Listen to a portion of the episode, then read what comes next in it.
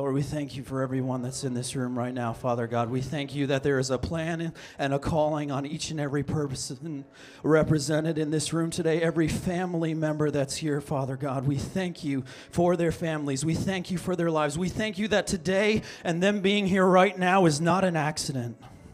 We thank you that when your word goes forth, it does not return to you void. Lord, and we ask today that you would speak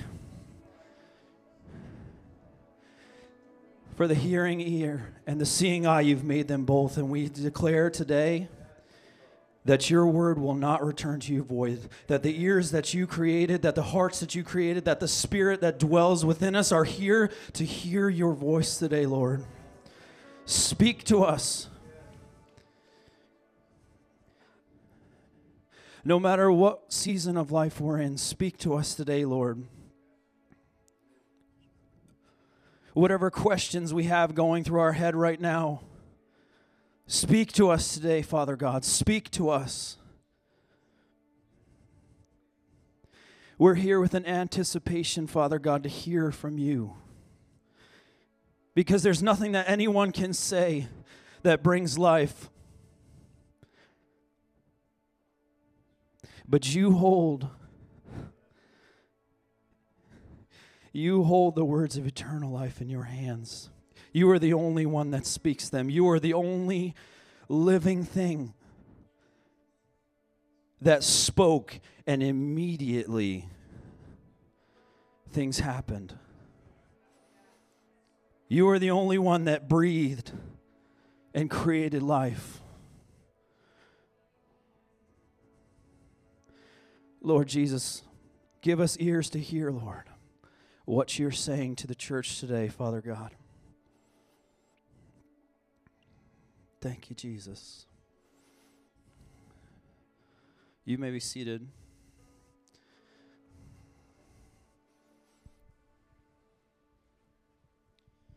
I just want to reiterate something that I that I just said in my prayer. You if you are here in this building today, there's a reason you're here. Whether you think you preconceived it or not, there's a reason you're in this building today. Does anyone disagree? Well, if you do disagree, that's too bad because you're wrong and I'm right.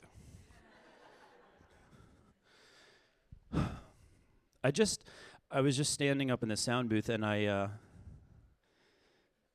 I was thinking about what I was going to share this morning. And um, do we have baseball fans in the house tonight, today, this morning?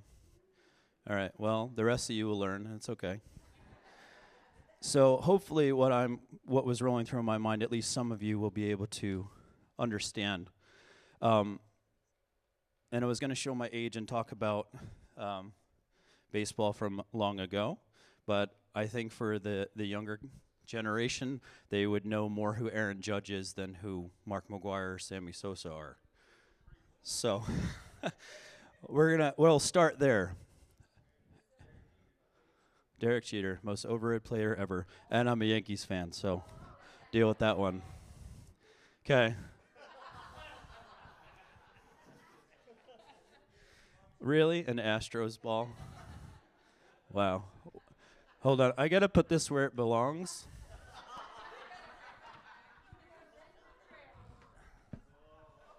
For any Astros, should I bang this before I throw it in? For anyone that knows the cheating scandal. So this is an Astros ball. I'm going to put that right in the garbage where it belongs.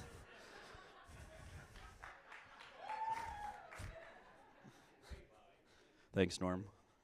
I did not pay Norm to do that, so that's good. Anyway, thanks for that distraction. Um, so what I wanted to talk about today was anticipation. Um, what I was talking, what I was feeling upstairs was how many of us are coming to church with an anticipation of hearing from the Lord? And how many of us are coming just because it's something to do on a Sunday morning? And I wanted to I wanted to just paint it in this light. For those of you that followed follow baseball or follow the Yankees, um, there's a there's a guy named Aaron Judge that um, this past season broke Roger Maris's all-time home run record for the American League. And I, I was just thinking about as he started getting closer and closer to that record, the anticipation that he must have had every time he got in the box. I doubt that he got in the box to hit and thought to himself, well, maybe this is the time. Maybe it's not. Hopefully, I get a good pitch. Or did he go into the box with, with a resiliency and a determination that it doesn't matter what this pitcher throws me, it doesn't matter what's coming. This pitcher knows that I've already beaten him, and I'm going to crush that ball when it comes. And sure, there was times that he struck out. My goodness, he swung out of his shoes, but he struck out, right? But that didn't change the next time he went in the box. He didn't let his failures of what happened last time determine what it was that he was trying to do today. And that's what I want to talk about this morning. And we're going to see we're going to see where the Lord takes it because I've got a couple pages of notes that I scratched down. I have some stories that I want to share of things that the Lord has been doing.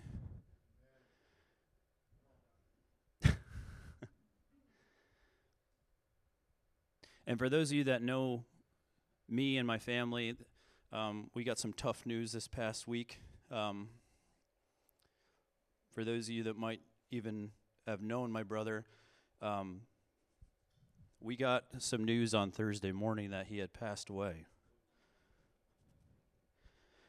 32 years old, brand new baby, and his life was cut short.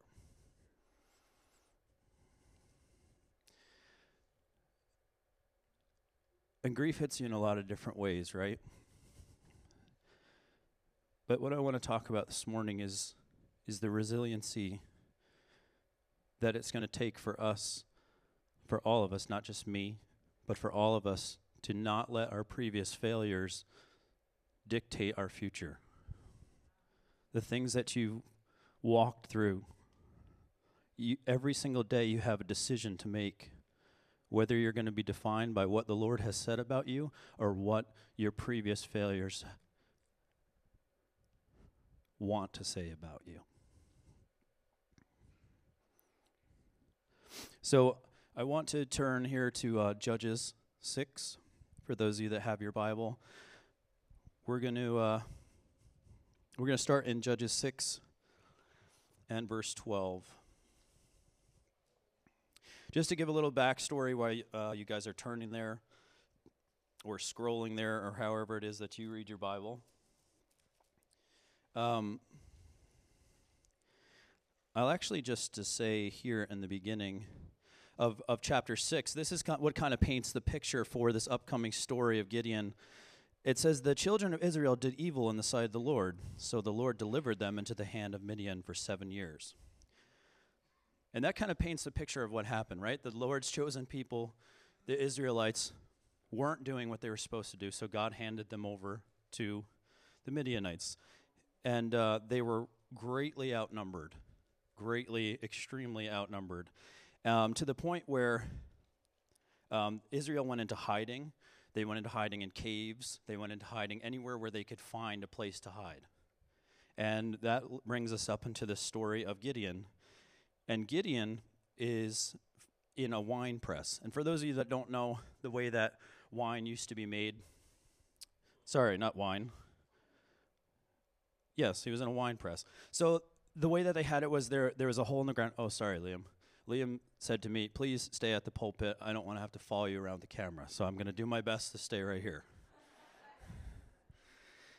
So Gideon found himself in a wine press, which is basically a well in the ground, right, where they would dump the grapes down in there. You'd you'd stomp on them, and there was a lower um, a lower area where the crushed grape juice would then flow into, right? And that would ferment and turn into wine. Um, and for those of you, we're going to get a history lesson today on farming grapes and wheat. For those, those of you that don't know the way that that worked back in the day. So feel free to go to sleep, and I will wake you up. so he finds himself in this well press, right? And he's not stomping grapes as one would do in a wine press he has wheat in that wine press. And the way that they used to separate wheat and chaff, chaff is the rest of the stalk. That's not the fruit. The fruit is the wheat on a on a piece of uh, whatever that's called. I don't know what the whole thing is called, but stalk. Okay. Oh, Jesus, thank you. So, it would get broken up and they would throw it in the air, and because the chaff, the rest of the grain stalk, is um, lighter than the fruit, it would blow away, right? And just what would fall back to the ground is the wheat. And that's how they used to separate it. So, those of you that don't know, a hole in the ground, there's not a whole lot of wind coming through there. So I can only imagine this guy down there with his wheat, throwing it up in the air and watching it fall back down. Like, this guy is so defeated and hiding that he's trying to perform something that's basically like a magic trick, right? In all essence, if they're relying on the wind to blow away the chaff, what is this guy doing, right? But he doesn't want to give away his position to the Midianites. So he's doing the best he can to put together some food so that he can eat. It doesn't really, the story doesn't really go into why he was doing it like that, but I just, I picture this guy being so defeated that he's hiding away, just trying to scrape together a little bit of food, right? And he doesn't want to even I don't know why my mind goes here, but I can imagine him throwing it up higher and higher, trying to get it to blow away a little bit. And if you were a Midianite and you're walking down the street and all of a sudden you see like this hole in the ground and a little bit of stuff going, I would walk over there and be like, what on earth is going on here?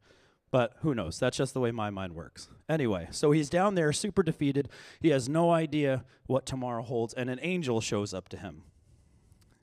And verse 12 And the angel of the Lord appeared to him and said to him, The Lord is with you, you mighty man of valor. And Gideon said to him, O my Lord, if the Lord is with us, why then has all this happened? And where are all his miracles, which our father was told about, saying, Did not the Lord bring us up from Egypt? But now the Lord has forsaken us and delivered us into the hand of the Midianites. Then the Lord turned to him and said, Go in the might of yours, and you shall save Israel from the hand of the Midianites. I always love how, when you're reading a story, it's almost like God didn't even listen to your complaining. He just went right over it and just kept talking. Isn't that great? Like, you can cut out everything that Gideon said back to the angel, and you can go, The Lord is with you, you mighty man of valor. Go in, in this might of yours, and you shall save Israel from the hand of the Midianites he just totally eliminated everything that you just said. He's like, Yeah, I know. Keep complaining. I always love seeing the Lord do that. So then, of course, after the Lord says to him, Have I not sent you?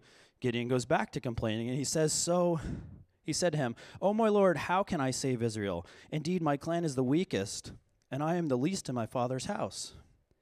And the Lord said to him, Surely I will be with you and you shall defeat the Midianites as one man. And then he said to him, If I now have found favor in your sight, then show me a sign that it is you who is talking to me.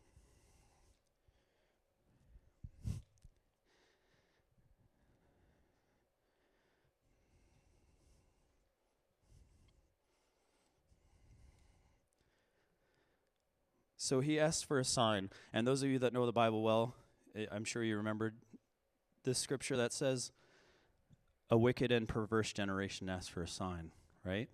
That's what Jesus said.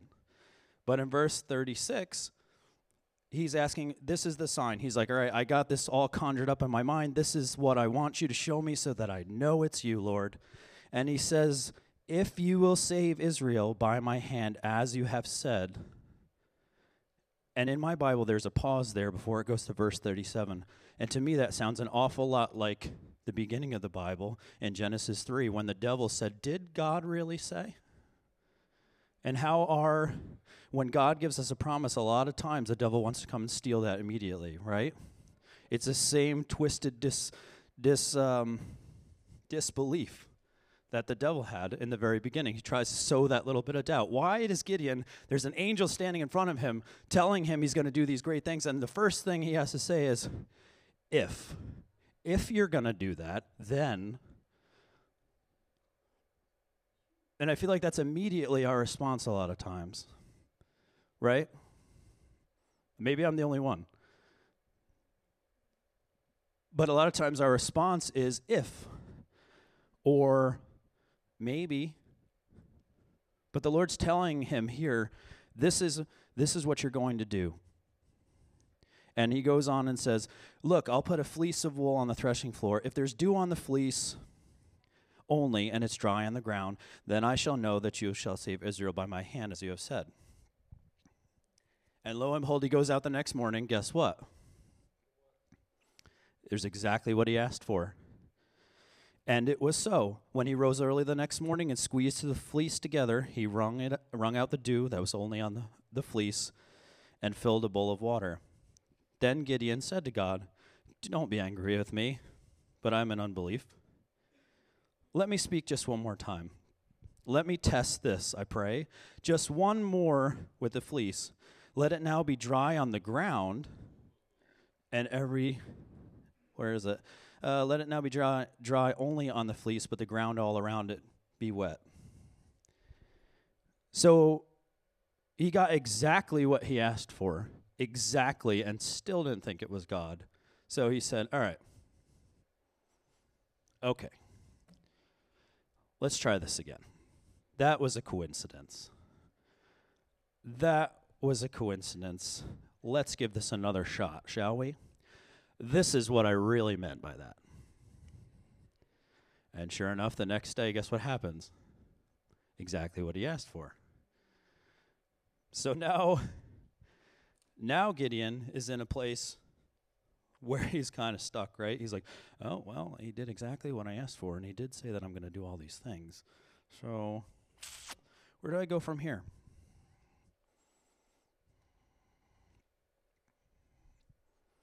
I want to just share a story before I move on from here. We're going to go through the rest of the story of Gideon and what and what all happens, but there's a, there's a story that I want to tell of basically just God showing off and seeing it's it's one thing to hear stories or read stories or have it happen to somebody else, but when things happen to you, it really puts it in a perspective for you that nobody else can ever take that away because you were there when it happened, right? So I'm going to put a disclaimer on this story before I start. Um, for those of you that might think a certain way about certain things that I'm about to say, I'm going to be talking about tattoos. So if that's a problem, I'm sorry. But it's part of the story. Okay? are you asking a question or are you giving me a holy?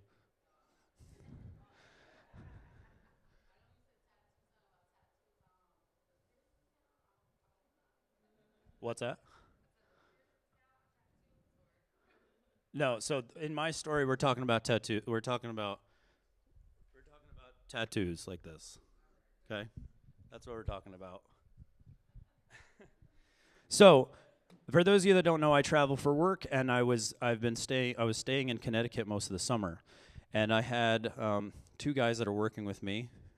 Um, and for those of you that don't know, I, I, do construction work. So when it rains outside, it's really hard for us to do what we're supposed to be doing. So I'm away from home and it's raining. So we go into work and they say, Yeah, we can't do anything today. So we go back to our hotel and it's really not convenient for me when I'm already three hours away from my family to then sit in a hotel for the rest of the day and watch the rainfall. It, it's not the best for those of you that would probably just sleep all day. That's what I did. but also, um, I texted the guys that were that were with me, "Hey, do you want to go get something to eat? Do you want to do something? Like, let's figure out something to do so that we're not just wasting our whole day." And so we went to. Th- these are all little nuggets that you're going to have to remember for the story as we come in back into the story of Gideon. But we went to Panera Bread. Me and me and the guys that were working with me went to Panera Bread, and for whatever reason, they have these little kiosks there. They don't actually take your order. Um, they don't have somebody working there taking your order. They just have these kiosks that you key in everything you want, pay for it right there, go sit at the table, and they bring it to you. That's how they do it over there. Um, so the one guy, we all sit down and get our food, and this one guy, Lou, that works with me, he got soup and this little baguette, and um, he's like, "Man, I really want another baguette to go with the soup. I don't feel like it's enough." So he goes back up and he orders wow, that was a lot of sweat. Um, he goes back up and he orders on the kiosk, I want another one of these baguettes. So he's sitting there waiting, and the the person comes over with a loaf of bread and sets it down. I'm talking like a loaf of bread that's like the size that would feed like 16 people. Like comes over with this giant loaf of bread. And he's like, "No, I, I didn't order this. All I wanted was a little baguette." And the guy's like, "No, no, you did." Um, you already paid for it. So he's looking at his receipt, and it was only like three dollars. And he's like, "No, there's definitely a mistake here." He's like, "Nope, just keep the bread." So we're all laughing about this. We're laughing about this giant loaf of bread that he had, and now he can feed a small tribe, right? so let's just put that in your pocket for for now, okay? And we're gonna come back to that later. So Lou got his loaf of bread, right? And in the story of Gideon, he's all in the beginning. He's talking for signs, right? So just keep that sign of that loaf of bread in your pocket for now. We're going to move on to the next part of the story. So I don't know why, but a lot of times when you have three guys that aren't able to work, that have been rained out all day and can either sit in the hotel and play video games or we can plan our next meal, and that's what we did, right? So we went right from eating lunch to thinking about dinner. That's kind of how that happens. so I call I call them up you can kind of skip everything else that happened in the day. I call up this kid Aiden that works with me, and I said, "Hey, do you want to go get dinner?" He's like, "Sure." What are you thinking? And I was like, "I don't know. Let's get pizza." He's like, "All right, cool." We try to call on Lou. Lou's sleeping, right? So, whatever. Me and Aiden decide to go get pizza together. So, we go to Domino's, which is the best pizza place that they have around there. Sorry, but that's about all you get out in Connecticut. And I know my boss isn't watching. He would love to argue that the best pizza in the world comes from Connecticut. We all know he's wrong. So sorry. Like I said, wrong. Okay, so can, can someone please remove this lady? Thank you.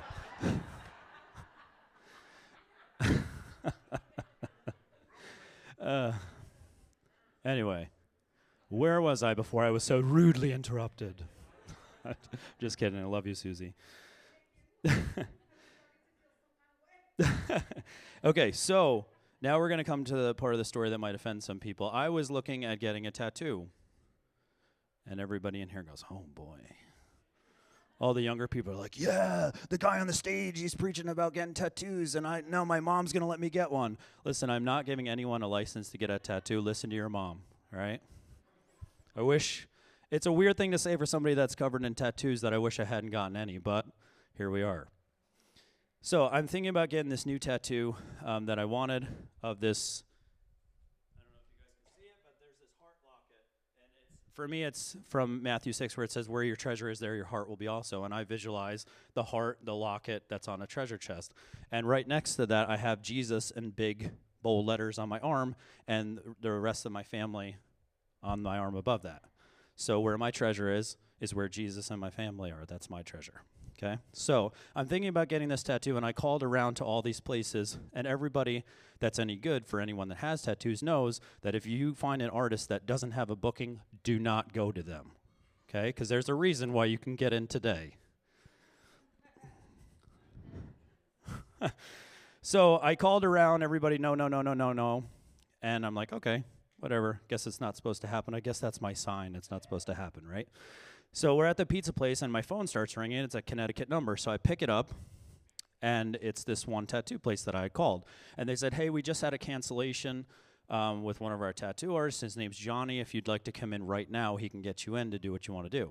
And I was like, immediately was like, uh, do I really want this tattoo? Do I really want to do this?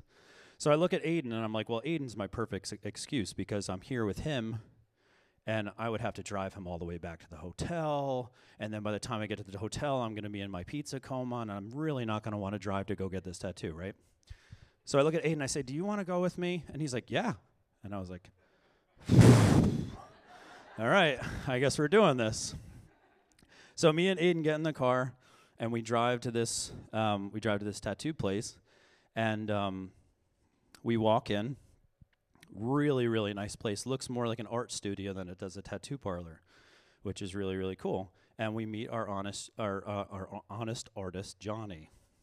And we walk in and uh, met him. I told him what we want. And I, I'm sitting down. He's getting everything drawn up. And I look over and he has a Chosen hoodie hanging up on his door.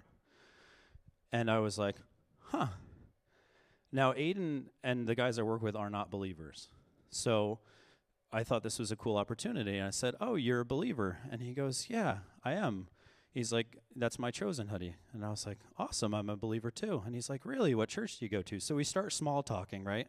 And the Lord has made this connection between the two of us based off a tattoo that I went to get that I may or may not have wanted to get. But now see this chosen hoodie and we start talking. And he he says, Yeah, I go to this church. Um, me and my wife are the youth pastors there. We used to be missionaries. And I say, Huh, how about that? Me and my wife are the youth pastors and used to be missionaries. And he goes, Oh, really? What missions organization did you work with?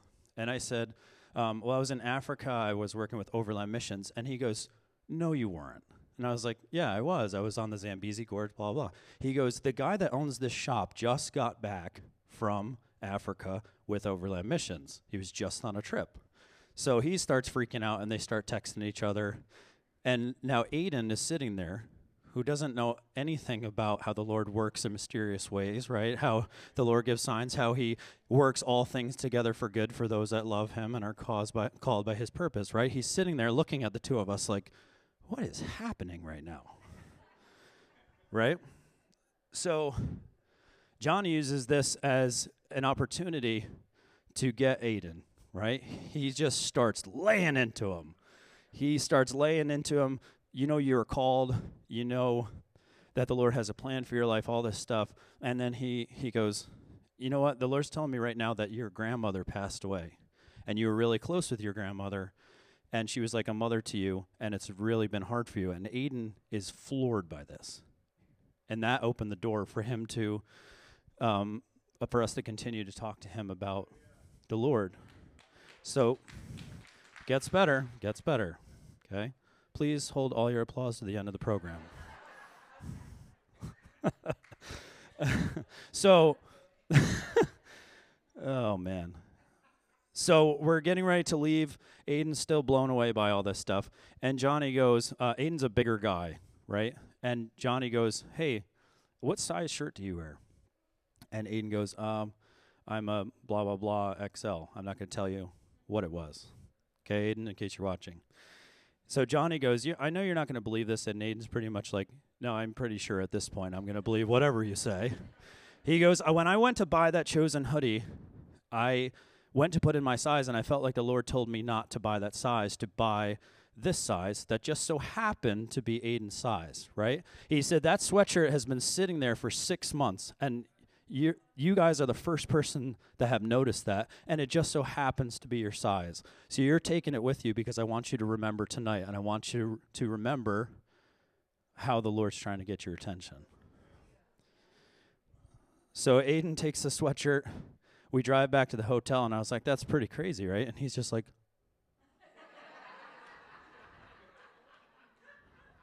i'm like aiden are you okay? And he's like So we get back to the hotel. He goes to bed. I go to bed. And I was telling Esther, oh, this is so crazy. What happened? We wake up the next morning, and guess what?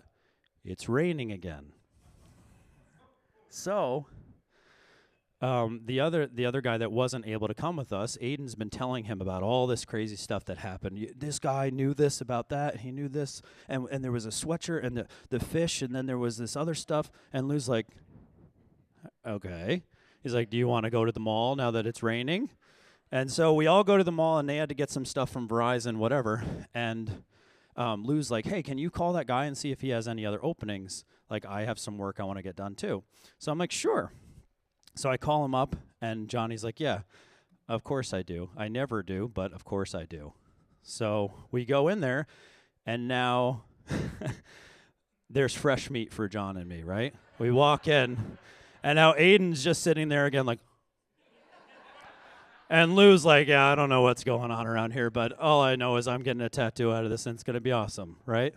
So Aiden's been talking to him, you know, in between the. He's been talking to him about what happened the night before. And um,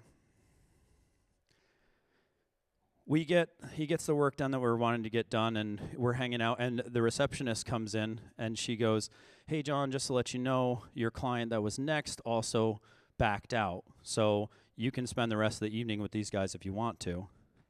And john tells us after the fact he says you know, I've been booked solid for three years, and the two people that have dropped out come every week religiously for this back piece, these back pieces that I've been working on. But it just so happens that you guys come into town and they drop out. They've never dropped out, and they do two days in a row so that I can be here with you guys.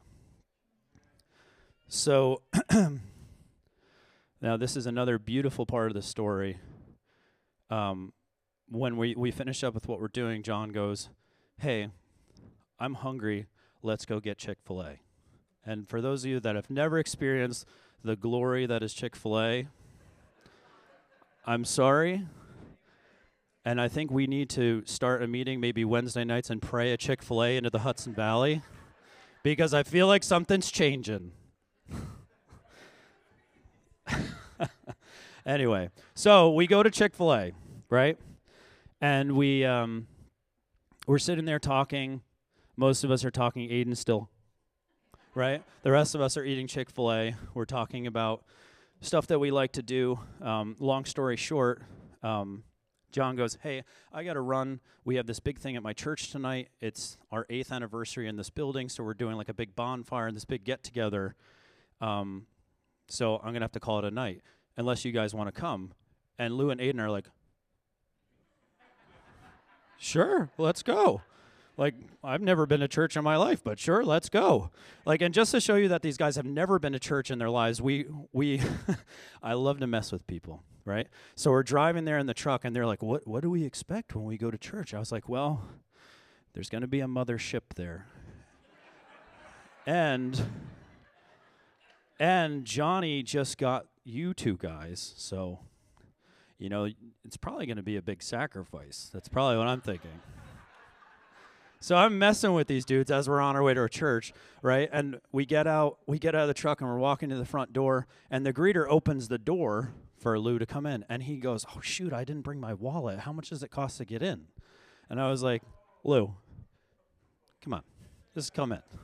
Right? So this is these are people that have never been to church in their lives, experienced the presence of God that night, and we're sitting there during worship and I'm looking over at these guys, and they're just completely blown away by the fact that there's a drum kit and a bass player and people singing, and they're just like, "This is awesome." Except Aiden, Aiden's still there, like,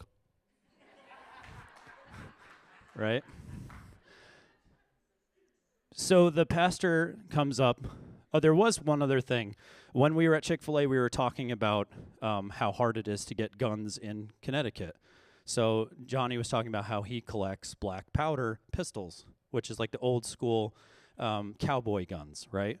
So that's just a little nugget for later. The pastor gets up, and before he gets up to preach, they have his sermon series is shown. They show a video, and the very first clip is this shootout of these two cowboys from the Old West. And Aiden looks at me, and Lou looks at me. We are just talking about these guns. I'm like, just watch right? So the pastor comes up and he decides that he's going to share out of Gideon. So let's go back here to Gideon now.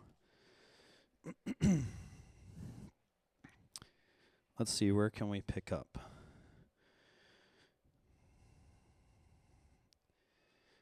All right, let's start in, in chapter 7 and verse 5.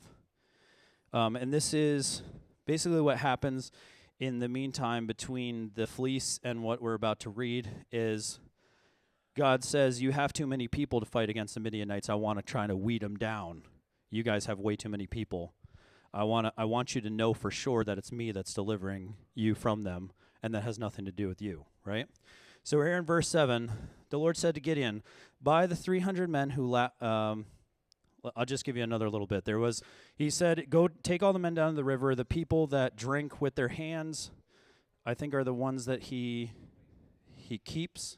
Yes, he keeps the ones that lap that drink out of their hand. The ones that bend down and lap like a dog, he gets rid of them. I would too. There's something going on there.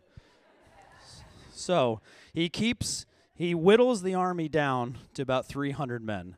And then the Lord said to Gideon, by the 300 men who lapped, I will save you and deliver the Midianites into your hand. Let all the other people go, every man to his place. So he took, so the people took provisions and their trumpets in their hand, and he sent them away, uh, all away, the rest of Israel, every man to his tent, and retained those 300 men. Now the camp of Midian was below him in a valley, and it happened on the same night that the Lord said to him, Arise and go down against the camp, for I have delivered it into your hand. But if you are afraid to go down, I feel like the Lord caught on to Gideon here, right? Like this is what you should do. But if if you're scared, this is what you should do instead. So he said, But if you're afraid, go down to the camp with your servant, and you shall hear what they say, and afterwards your hand shall be strengthened to go down against the camp. So God says, I know, I know, Gideon. I, I'm delivering them to you, but you want a sign, right? So take your servant and go down, and I'll give you a sign. Then you'll feel better. Then you can do what I told you to do, right? So he went down um, with his servant to the outposts of the armed men who were in the camp. And this is exactly what the pastor is preaching on, right? And when Gideon had come, there was a man telling a dream to his companion, and he said, I have a dream, I have a dream. Does anybody know what that's from? Finn, that was just for you. Okay. Anyway, I have a dream. To my surprise, a loaf of barley bread came tumbling into the camp of Midian, and Lou just about fell out of his chair. Lou is the guy who, the day before, randomly receives a giant loaf of barley bread from Panera Bread. Right? So now these signs are adding up that the Lord's just basically just putting them out there. And I just look at Lou and he's looking at me, and Aiden's still there, like, and I'm like, man, guys, it's almost like somebody's trying really hard to get your attention. And the beauty of all of this to me is that I didn't say anything. I'm just there. I'm just the guy that works with them that's going along for the ride. And the Lord is showing all of these different signs to just say, hey, guys, hey, wake up, right?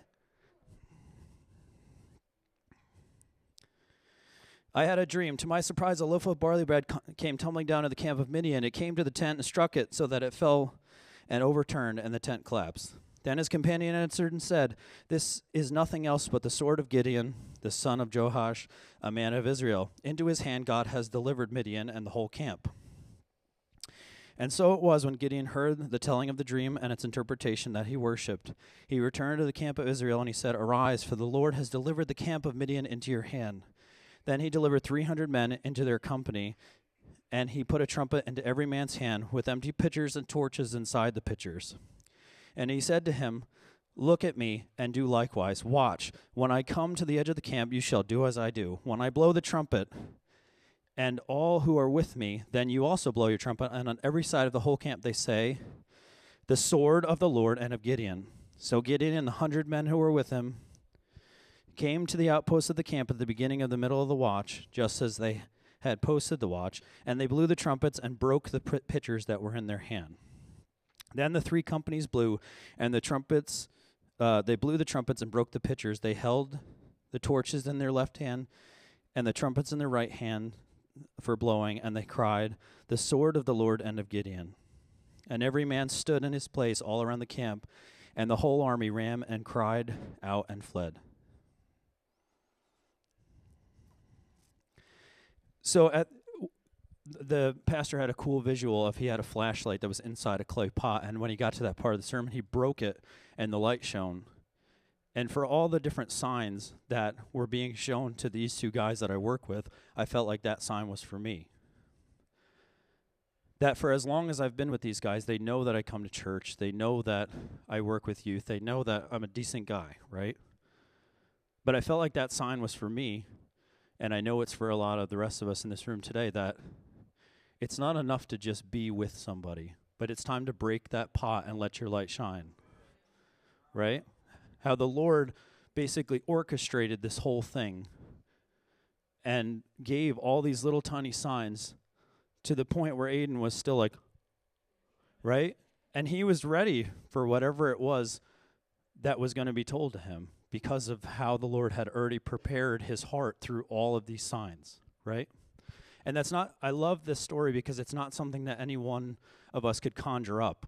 Like, how long would that have taken me to conjure all those things up? Like, let me find this guy and I'm going to pay him to do this and I'm going to pay him to say that and I'm going to buy this hoodie and I'm going to hang it here. Like there's so much work that would have had to go in to trying to produce something.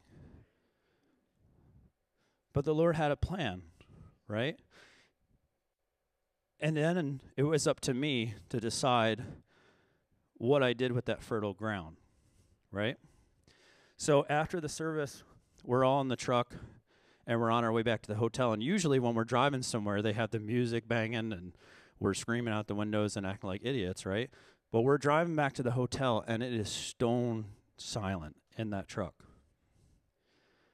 And I look over at Lou and he's just like, he's looking out the window thinking. And I look back at Aiden. He's like, What's Aiden doing? By now, you guys should all know what Aiden's doing, right? Aiden's in the back, like, And so I said, listen, guys, it's not really, I, I just want to apologize to you guys. And they're like, for what? Today was awesome. Like, I didn't, I didn't know any of that stuff. Like, that's super cool. And I was like, no, I have to apologize to you because every single day that I come to work and I'm not sharing this stuff with you, this is my life. This is literally what I breathe for. And up until this point, you've only known that I go to church and you know that I work with youth and you know that I'm a decent person, but you didn't know that this is the very reason that I'm alive. You didn't know that this was the very reason that I am who I am today because of the things that we talked about today. And I apologized to them and I said, I'm sorry, I'm going to make a commitment to you guys that I'm not going to let another day go by where I'm with you that I'm not reminding you of what you've seen and heard today. So that leads me to another story. Um, it was the day that my I found out about my brother, and I was on my way to work on the throughway. It was on uh, Thursday, and I don't know if anybody was driving on the throughway on Thursday, but there was the fog was so thick on the throughway that when a car would come up behind me and pass me, probably from here to the wall, I couldn't see its its taillights anymore. It was that thick. And um, I get to work, and there's a couple guys there that are talking about the fog, and I was like, man, it's really crazy. And the one guy's like, yeah, it's like pea soup. And I was like, I don't know what that means. And he's like, well, you can't see through it, so it's like pea soup. And I was like, all right, you're ancient. But um, so he he starts talking about this time that he was in the fog on his boat, and he was on the river. I think they were watching fireworks or something, and the, the fog rolled in, and the fog was so thick that he couldn't. He lost all bearing of where he was on the water. And he went to what he knew he needed to go to. He went to the map of the area that he was in. And he was looking at the map and said, if, if I can just find a buoy, that will point me in the right direction, right? So he starts like very slowly tro- trolling through the water trying to find a buoy. And he finds a buoy, and then he knows that he can go back to the map and it will tell him where he is. And then he knows, okay, if I made it from this buoy, I have to make it to the next buoy. And if I head north, I'll hit the next buoy. And that was really speaking to me about what our response is when we're in a situation of life when when it, it's foggy and we can't see right? We all know that where we go is to the word right? For the next step that i need to take i need to go to the word. I need to go to the lord. I need to know where my next step should be. But a lot of us we'll stay in that place until we hear where we're supposed to go. But the part of the story that hit me was that even though it was so foggy that he couldn't see, he continued moving because he knew that he had to find that next buoy. Right? And I think a lot of us are waiting for the Lord to tell us the next step of our life and are staying in one place. Pastor Vaughn used to say it's really hard to steer a parked car, right? And that we need to continue moving forward and we adjust our course based on what the Lord's showing us, right? If you're in a place where you're not doing anything, do something. Figure out some way to serve in the church while you're waiting for that next step, right? Because just like my brother, you don't know what tomorrow brings. You don't know what this afternoon brings. And when me and my wife were talking about, you know, when, when you're going through grief, you have all different kinds of thoughts that come into your head. You know, everything from uh, for those you, uh, let me back up here. For for those of you that don't know, I reconnected with my brother after 10 years. Um he just hap- I happened to be driving down the street to Tractor Supply and last I knew he was living in Florida and I see him walking on the side of the road. And in every situation that the Lord presents us, he gives us a choice whether to respond or whether to just keep going with what you've always been doing. So I had a choice to make whether I turned my truck around and went and met with him or if I just kept going about my life as usual. And so I decided to turn my truck around, and I turned my truck around, and I came up right next to him, and I was like, "Oh, Jose, what's going on?" And he's like, "Oh my gosh, Bobby, I haven't seen you in forever." And we reconnected in that moment. I found out that that he was um, his girlfriend was expecting their first child, and we reconnected um, last year. And he actually ended up staying with us for most of the summer. And there was a lot of healing that happened in that time. There was a lot of conversations that we had. There was a lot of forgiveness that I needed to give, that he needed to give. There was a lot that happened in that time frame that wouldn't have happened if that if I had just ignored what the Lord put right in front of me. And so he just had his his girlfriend just had their second child I think 2 months ago. And when you're dealing with grief, there's all kinds of thoughts that come into your head and and sometimes it's it's hard to know what's what's true and what isn't. And then sometimes the devil is just so stupid that he just makes it blatantly obvious that it's a lie. And one of the thoughts that came into my head while I was while I was crying about the loss of my brother was those boys are growing up without a father and it's your fault. There's something else you could have done and you didn't. And it just got it it it broke my heart because I was thinking of all the things that we had done, all the conversations we had done, that we had had. And of course, there's always going to be times when you're thinking, "Well, I could have done more. There, ha- I could have, I could have done this, or I could have done that." And in the talking with my wife, uh, while I was having all these feelings, she said, "I feel like what you can take away from this is that when you find yourself in that situation again, you're not going to bite your tongue." And while I was thinking about all these things, the Lord always strings everything together, right? And we always have to make that choice whether we let, like I said in the beginning, if we let our past dictate our future, or if we let the things that happen change who we are for the Lord's glory in the future. And this picture was painted in my mind because I was thinking about the fog and I was thinking about the boat and I was thinking about all these things and I heard, I don't know if I heard the Lord say, but I felt in my spirit that that lighthouse doesn't stop shining just because a ship hit a rock and sunk.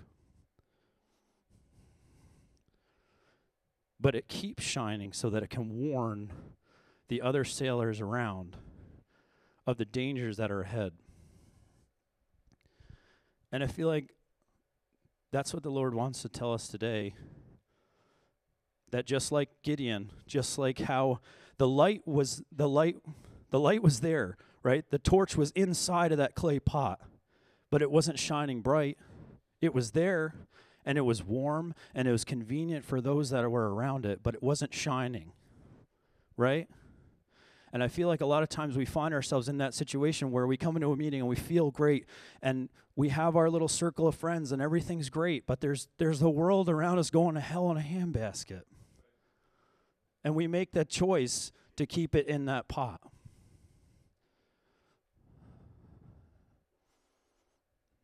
And I think it's time for us to break out of that pot, for you to say something to somebody that you wouldn't, that, that might be uncomfortable. Because you don't know, just like that lighthouse doesn't know what every boat needs, it knows that there's rocks there and it needs to let a warning out. It's not worried about the feelings of the sailor that's piloting that boat.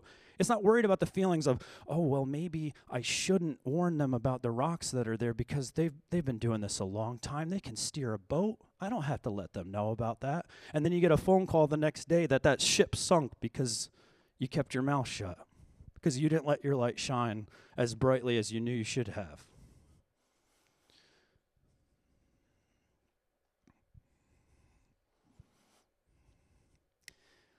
One of the other things I was thinking about about the fog is the amount of time it took from when I saw the car next to me to when I couldn't see it anymore, and how quick that happened.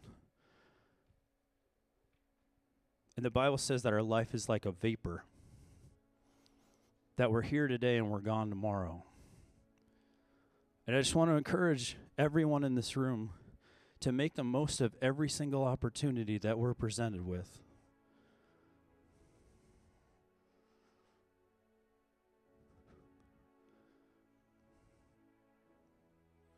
To make the most of every opportunity because you don't know when that's the last time they're going to be in that fog and you're never going to see them again. And you have a very short window to shine your light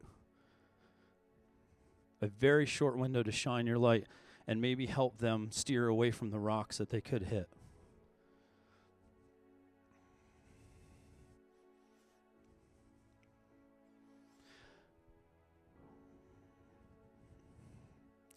I just want to close with this this verse in Isaiah.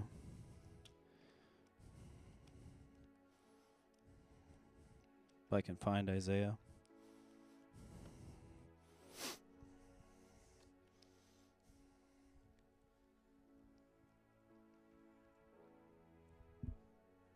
I'm going to cheat. I know I have it on my phone already.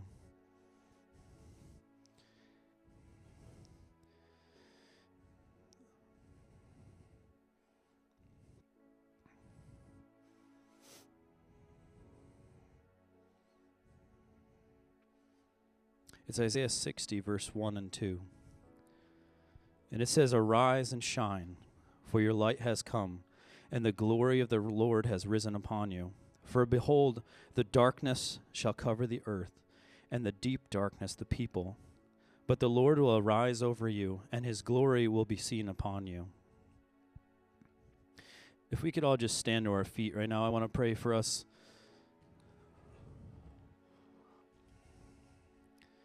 If our if our prayer team could come up front, if if there's anybody in this room that's struggling with something, please please come up and pray with one of these guys. It doesn't matter how big or how small. And I don't want it to sound like the typical, you know, church revival meeting where you don't know what's going to happen when you walk out that door, but the reality of the situation is you have no idea what could happen when you walk out of this door. I never thought that I would get the phone call that I got. My brother was 32 years old he had the rest of his life ahead of him. He was invincible. Right? I know for us young guys, we think we are invincible. That nothing's ever going to happen to us, that we can walk out of here, do whatever we want, and there's not going to be any consequence. But that's not the reality. So if you're struggling with anything at all, please, please talk to someone because you never know when your last breath is going to be. It's not going to be something you're going to get to someday. Because today might be that day. You don't know. If you're harboring resentment against somebody, forgive that person, whether they apologize or not.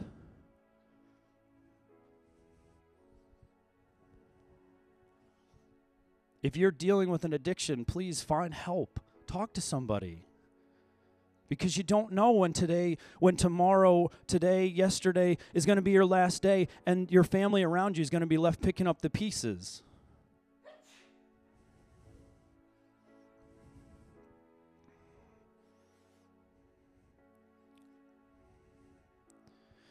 So, with every eye closed, Jesus, we thank you so much for being the light. We thank you so much for being faithful. We thank you so much for sending your son to die on a cross, to take our place, to give us a hope, to give us a future. We thank you so much that you've called and anointed each and every person in this room to live a life that matters, to be a light that can shine in the short amount of time that we have on this earth. You said it was, our life was just a vapor. We were here today and gone tomorrow. Lord, please give us a desire, give us the tenacity to attack every day for your kingdom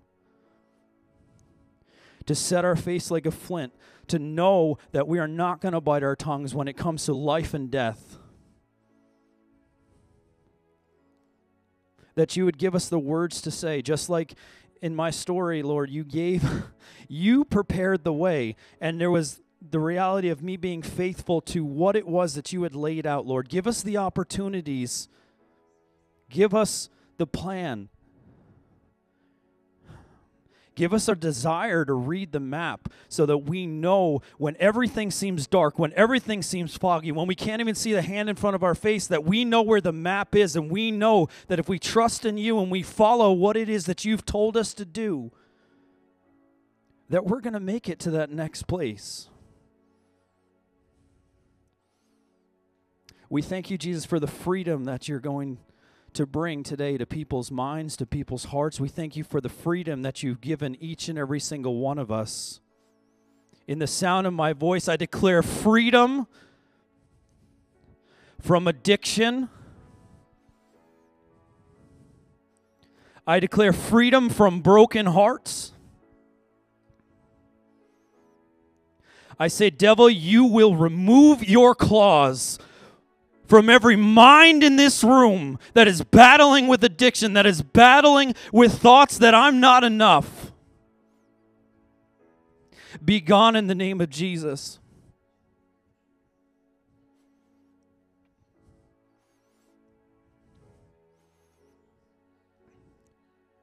We thank you, Jesus.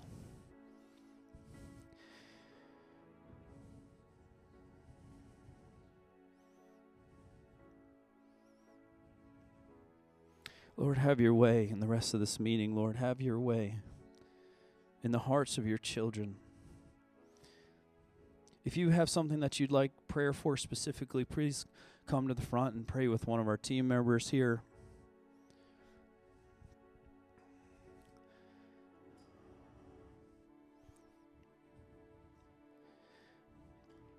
I just want to leave you with this one verse, and uh, some of you will find it funny. But I'm just going to leave you with this one last story. Make the most of every opportunity. If you don't take away anything else that I said today, take away that. But I'm going to turn right here to Judges 3 and verse 31. This guy gets one small paragraph in the Bible, and this is what it says. After him was Shamgar, the son of Anath, who killed 600 men of the Philistines with an ox goad, and he also delivered Israel. He gets one verse in the entire Bible. He killed 600 men and delivered Israel, gets one verse. Your life is just as important as he is, even if you don't get a verse in the Bible. That's all he got. But he delivered Israel. God's calling each and every one of you to step out into what he's calling you to do. To shine that light in that 30 second window that you might have with somebody. To be the voice of life into their life. Thank you, Jesus.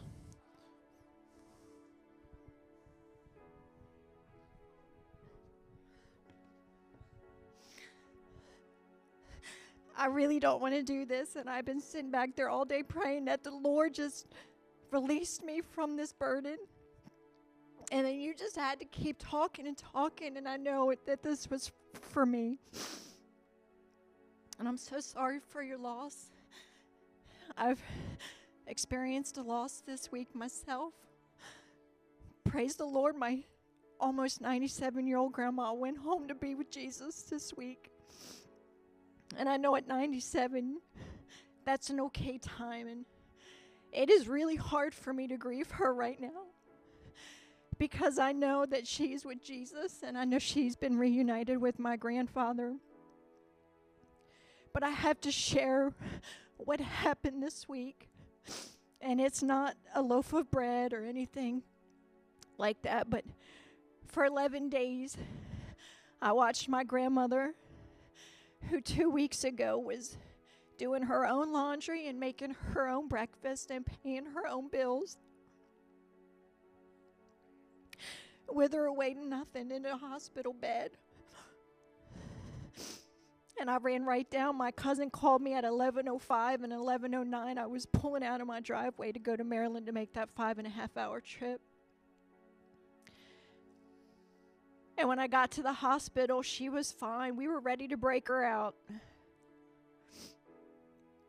And within 24 hours, my grandma wasn't there anymore. She her mind had went on to Jesus and I kept telling her it was okay. We love her. We're going to be okay. Go see Pop. And I named all the people that she was going to be reunited with.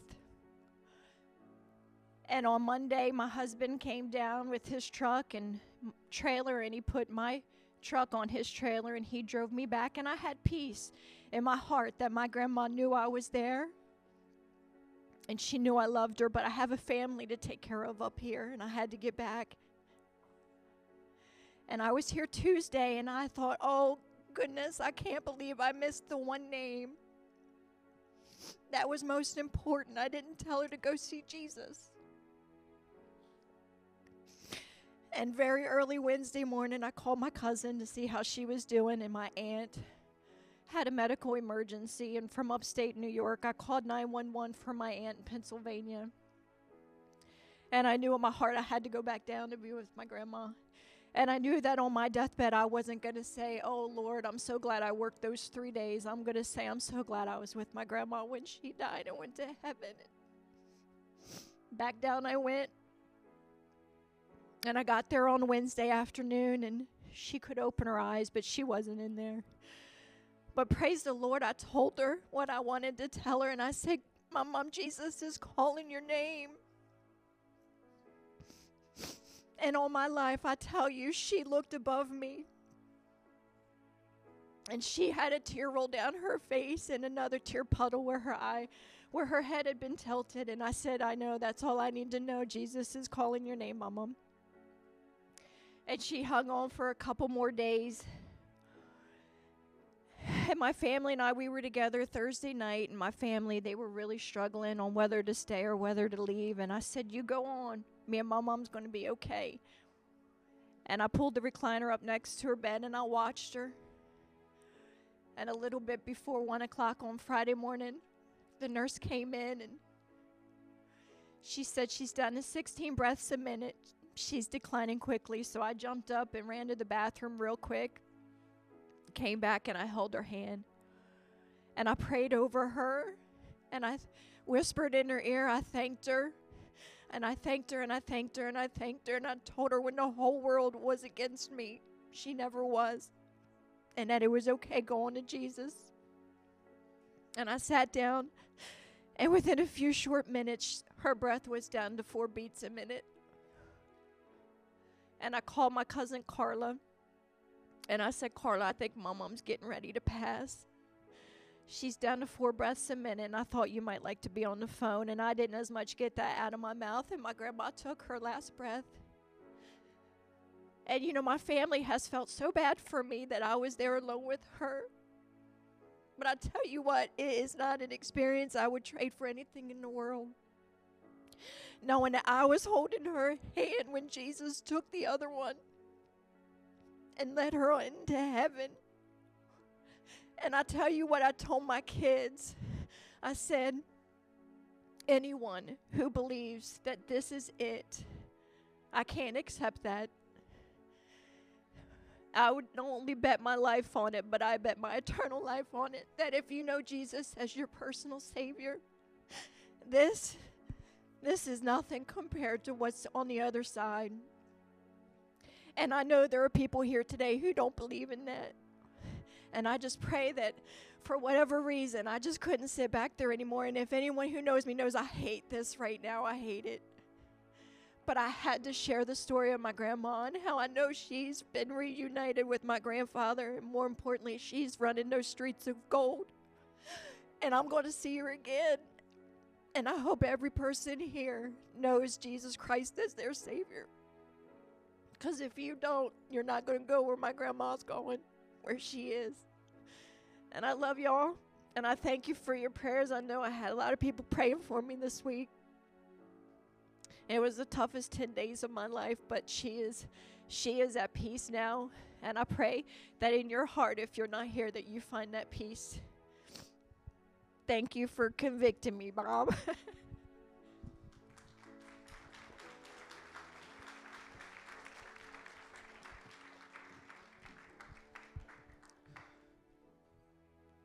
So, Sarah, if you could just close us out with a song again.